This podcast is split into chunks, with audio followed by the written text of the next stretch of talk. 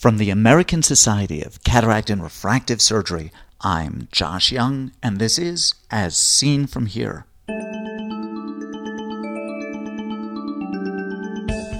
On today's podcast, CMV endotheliitis and pterygium outcomes at the Asia Cornea Society meeting. So these are immunocompetent patients. So this is very different to the presentation that we see for CMV retinitis. And often they can get presentation in the anterior segment can either be what we call typical or atypical presentation. First, this.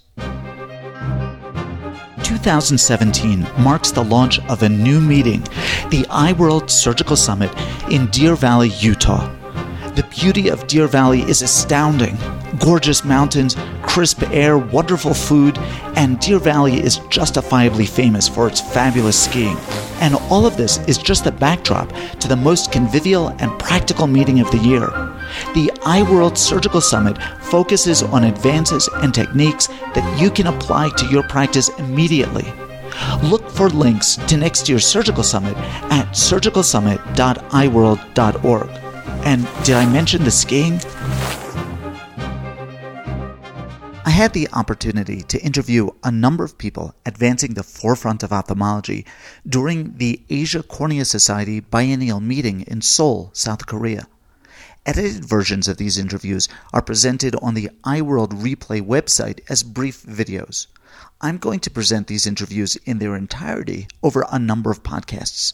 Today, we hear from Jodhbir Mehta on CMV endotheliitis and Alvin Young on pterygium techniques and outcomes. I'm here with Jad Mehta. Jad, you, you presented this this incredible case. Uh, it was just so complicated. Can can I get you to, to, to sort of describe what, what the uh, steps were in in the pathology and the management and, and all of these things. I'm sure I'll, I'll have follow up questions. Sure. Okay. Thanks, Josh. So uh, it was quite an interesting uh, gentleman, a 70 year old Chinese gentleman who initially uh, presented with what looked like Fuchs and a cataract. Um, so we did a standard ultra thin DSEK and phaco, and eight months post op, he developed an increase in inflammation in the anterior chamber.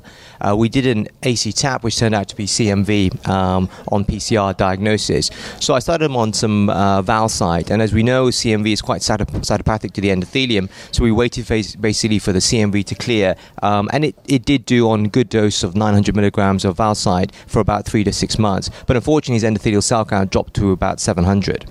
So, uh, sorry, John. Let me, let me, let me let me back up one one step because in the in the U.S. Uh, we don't. I certainly don't see um, CMV endotheliitis. How what what is the, the the presentation typically? And these are these are immunocompetent patients. Yeah. Yes, yeah, that, yeah, that's correct. So uh, these are immunocompetent patients. So this is very different to the presentation that we see for CMV retinitis. And often they can get presentation in the anterior segment can either be what we call typical or atypical presentation. Typical can be just a few fine KPs, mainly in a coin-shaped or in linear streaks. The atypical presentation can be associated with raised intraocular pressure, very similar to what we see in herpes simplex trabeculitis.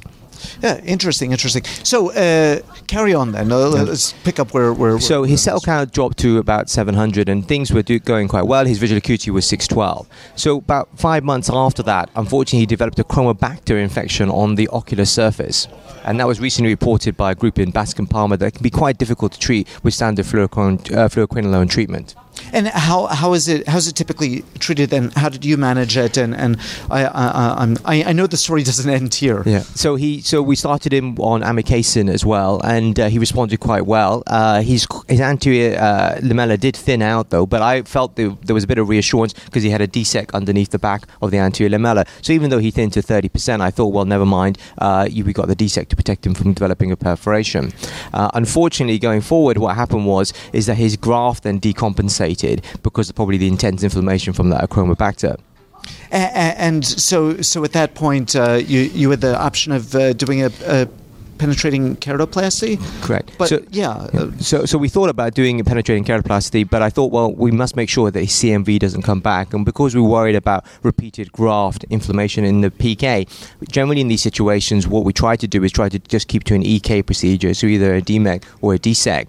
And so I wanted to wait for his CMV to clear on PCR, then to go back and do basically do a DSEK procedure, and then if the scarring was too bad, I was going to do a, a DALK on top of his DSEK. Uh, but his uh, clinical uh, setting didn't didn't stabilize, or it stabilized very briefly. Yeah, and then, so unfortunately, what happened about four months while I was waiting for his CMV to clear to be negative, uh, we normally wait about six months between uh, two PCR results. He suddenly appeared in clinic with pain in his eye. His vision went down to PL, and he had a frank perforation. But what really was serious was his had jumped to eight, and he had massive congestive cardiac failure with severe pulmonary edema and was very short of breath. So at this point, uh, uh, you, you've uh, you've a patient who uh, has to be done under under local who's also coughing. Yes. So uh, uh, and with the CMV endotheliitis, not not a prime candidate at this point for a for a penetrating keratoplasty. How did you manage this? So um, I we we first tried to stabilize him medically because we wanted to obviously make sure that we, his life was uh, a paramount importance here now. And eventually, what I tried to do was I did a DALK uh, on top of his DSEK in his perforated eye under local anesthetic. And, and how how was I mean it's hard to picture except of course I had the benefit of seeing the video. Uh, hard hard to picture how you how you manage this. Yeah, so, so, so, the way we so the way we do this is we is use a freehand technique. So we freehand mark the area of the DALK tissue itself, and then very carefully using normally a diamond knife all the way around to start the initial dissection. I slowly go down to the level of his DSEK by separating the tissue. In this situation, it was a little bit more difficult because the tissue was so necrotic. So finding that plane was actually quite difficult to do. Plus, it's in the context of a, of a perforation. It's a perforation through the the DSEK. Yes, yeah. And I, I, I presume that because it was because of where the perforation, I thought that the perforation may be quite asymmetric in shape. So it'll basically be larger on the anterior surface, smaller on the interior side. So I thought if I put a little bit of viscoelastic, I can slightly form some AC to make the dissection a little bit easier. And and, and that in fact was the uh, case. So yeah, carry on. Yeah. Please. So then after that, we waited about one month. I retapped him again, and then we went back and I removed the DSEK and I changed it for a new DSEK afterwards. And, and, how did how did that all go? So, so he's doing pretty well now. He's eight months post stop. He's on steroids once a day, and now he's getting about six twelve vision in that eye. So we're just removing selective t- uh, sutures from his DALK. That's incredible. That's incredible. Uh, uh, um, that, that, that's, I'm glad you managed it. um, yeah. So what what what are the? I mean, it, it's hard to ask what the lessons are that that, that you've learned that, that can take you forward because this was such a concordance of uh, things. But I mean, are, are are there are do you change the way that you're approaching patients going forward based on, on what you've learned from this? Uh, we do um, a, lot of cases where we do suspect CMV. I do think it's better to do an EK procedure as primary choice because I think that your risk of rejection with these with the or uh, CMV activation on the steroid use is very very high, and I would advise anyone to be very have a high level of suspicion, especially if you see these cases of increased inflammation. Because if you typically just just increase the steroid dose. In fact, what you're doing is making the whole thing worse because you're yeah. going to will decompensate the graft. And just bear in mind, especially anybody of Asian uh, descent, that could this be CMV? Do a tap and send it for basically PCR. And I think then that will be the sort of key lesson to learn uh, for people to be a bit more aware. And in fact, we have a recent paper just published where I saw a case that had a CMV activation after standard LASIK. Oh, it's incredible. I mean, uh, plus to, to you know circle back to your to your to your point about steroid use. Typically, uh, as as cornea people, when we see that there is um, an inflammatory condition and the endothelium is in trouble, our go-to is is steroid. But here, it's not that the inflammatory process is going is causing the endothelial cell loss. It's the the, the cytotoxic histopathology of the absolutely. CMV. Yeah. That's really really something, John. Thank John, you. I want to thank you very much thank for you. bringing this uh, topic to us, for managing this patient, yeah. uh, and for and of course for being so very generous with your time thank with you. us today. Thank you very much. Thank you, Josh. I'm here with Alvin Young. Alvin, you give a wonderful talk. Interesting subject. Um, pterygium uh, and different techniques and different outcomes. You were talking about rotational grafts, mitomycin, of course, uh, bulbar conjunctival autografts. Um, can I get you to sort of break this topic down? Then I'm sure I'm going to have some follow up questions for you. Okay. In terms of long term outcomes, um, basically a lot of uh, uh, adjuvants have been used to describe um, to, to reduce recurrence rates. But um, I was interested in looking at the long-term outcomes, and we've looked at mitomycin C, um, conjunctival autografts, and mitomycin C rotational autografts. Um, when two long-term studies that were published, we basically discovered that mitomycin C indeed would give you about um, 25% of chance of recurrence over time, but there were no associated uh, side effects that had been previously reported. Um, whereas the conjunctival autografts give you the best outcomes, and then if you use, but then you need to harvest normal conjunctiva. Right. And if you use mitomycin C and conjunctival rotational autograft, the results were actually as good as conjunctival graft, if not better.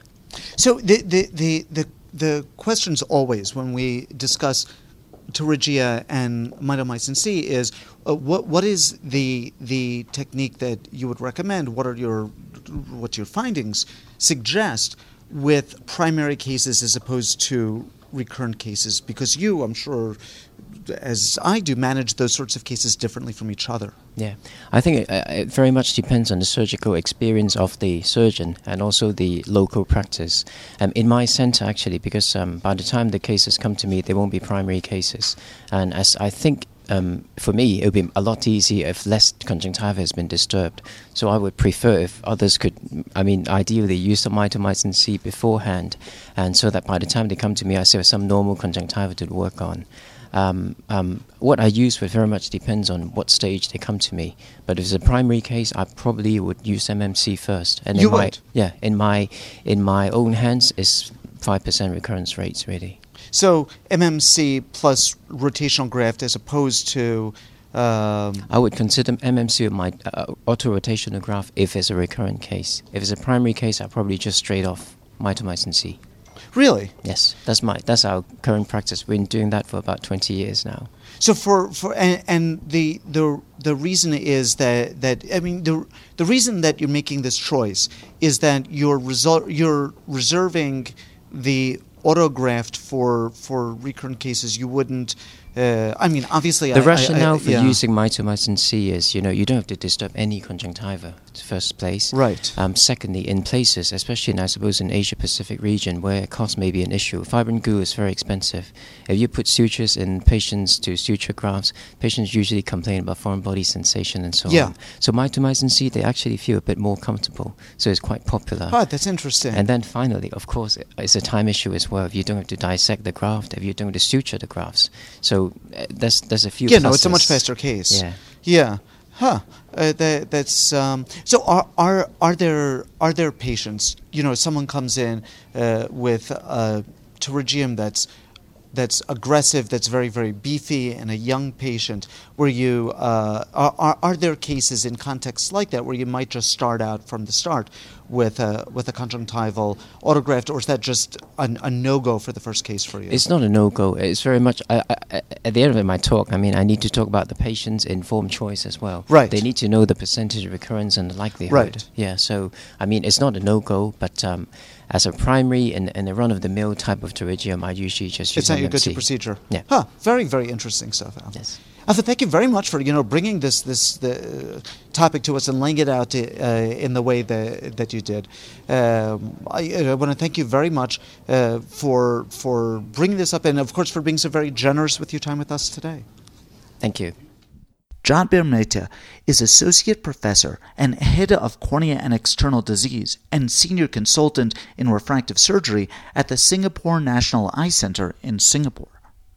Alvin Young is Chief of Service in the Department of Ophthalmology and Visual Science at the Prince of Wales and Alice Ho Miu Ling Nethersole Hospitals at the Chinese University of Hong Kong in Hong Kong.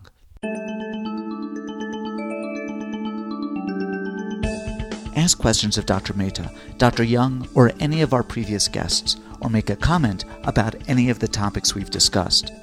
These interviews are meant to be the start of a conversation in which you participate. Write to me with your questions or comments at josh at eyeworld.org. As Seen From Here is a production of the American Society of Cataract and Refractive Surgery. Be a part of the next podcast. I'm Josh Young.